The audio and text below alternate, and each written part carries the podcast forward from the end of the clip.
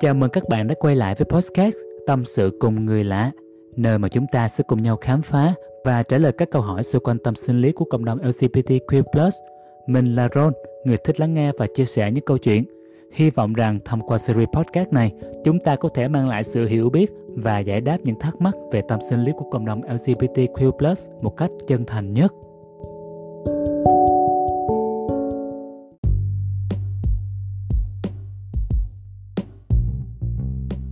Và sau đây là lời chia sẻ của tập 34 Các anh top có thích việc bù khu bạn boss của mình không? À, anh người yêu của em từ chối làm chuyện đó với em. Em có hỏi mấy lần thì à, đều nhận lý do là anh ấy không thích. Tuy là em thích bù khu anh ấy à, Làm thỏa mãn anh ấy Nhưng mà chính em cũng muốn được thỏa mãn mà.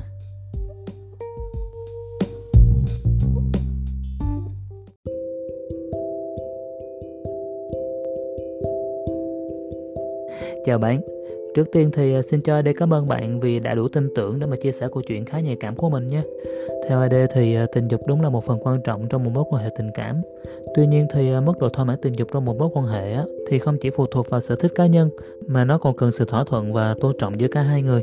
Mỗi người sẽ có các sở thích và mong muốn tình dục riêng biệt và không ai giống ai cả. Rằng mình có thích việc buộc khô hay không Thật ra thì trong lúc quan hệ quan trọng nhất vẫn luôn là tôn trọng vào sự lựa chọn và giới hạn chịu đựng của đối tác của bạn nhé.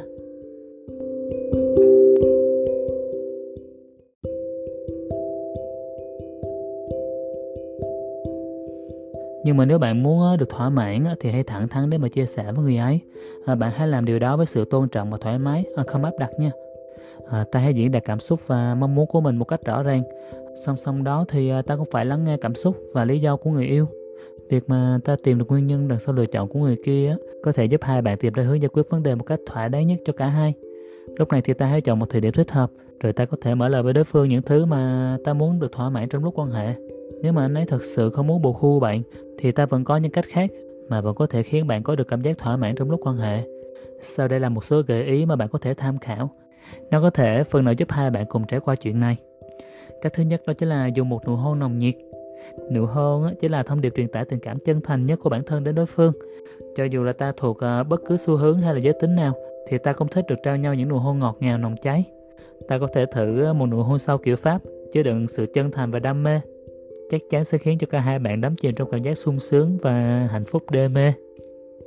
Cách thứ hai đó chính là chúng ta sử dụng tay hoặc là sex toy để mà thay thế cho việc bù khu nha. Ví dụ như là cốc thủ dâm á, thì nó có thể hoàn toàn giúp bạn bót lên đỉnh trong lúc quan hệ. Thực ra thì các sự thay thế này á, hoàn toàn có sự thú vị và không kém cạnh với việc bù khu đâu nha. Cách thứ ba, vuốt va và âu yếm các vùng nhạy cảm. Trong lúc mà ta đang dùng tay hay là sex toy để kích thích á, thì các bạn top có thể mơn trớn các vùng nhạy cảm như là đầu ti nè, tay hoặc là mông nè, ờ, à, bằng tay hoặc là bằng lưỡi để mà tăng thêm cảm giác thỏa mãn. Vùng ngực cũng là một bộ phận chứa nhiều dây thần kinh nhạy cảm ở nam giới.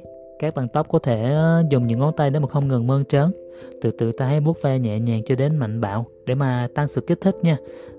Ngoài ra thì vùng mông hoặc là vùng đùi trong cũng là nơi chứa nhiều dây thần kinh mẫn cảm, giúp kích thích ham muốn mạnh mẽ. Trong lúc ta mơn trớn và vuốt ve các vùng nhạy cảm trên thì các bạn tóc có thể thử thủ thỉ và có khen ngợi.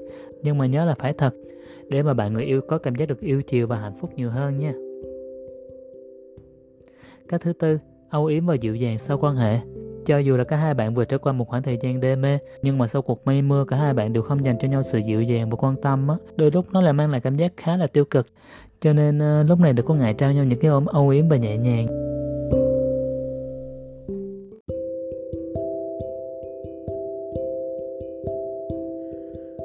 Thực ra thì uh, khi mà tình yêu của chúng ta có đủ sự kết nối á, thì chắc chắn nó sẽ có đủ ờ, nền tảng vững vàng để mà vượt qua mọi khó khăn và thử thách. Hãy luôn nhớ rằng tình cảm thì không chỉ xoay quanh việc quan hệ tình dục mà nó còn nằm ở sự sẻ chia nè, cùng nâng đỡ nhau ở nhiều khía cạnh trong cuộc sống nè.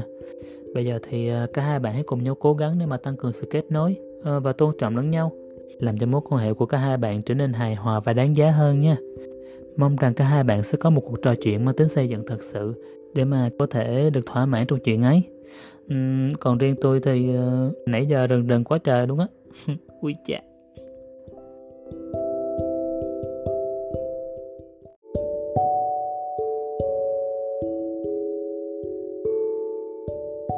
Những câu trả lời của mình được đúc kết từ những kinh nghiệm của bản thân đã trải qua và những kiến thức chuyên môn được tìm hiểu, nghiên cứu theo từng câu hỏi được đặt ra. có thể các câu trả lời của mình không hoàn toàn đúng với quan điểm của tất cả mọi người, nhưng mình mong rằng là nó có thể vô tình chạm đến bạn và xa hơn là có thể giúp ích được cho bạn ở một khía cạnh nào đấy.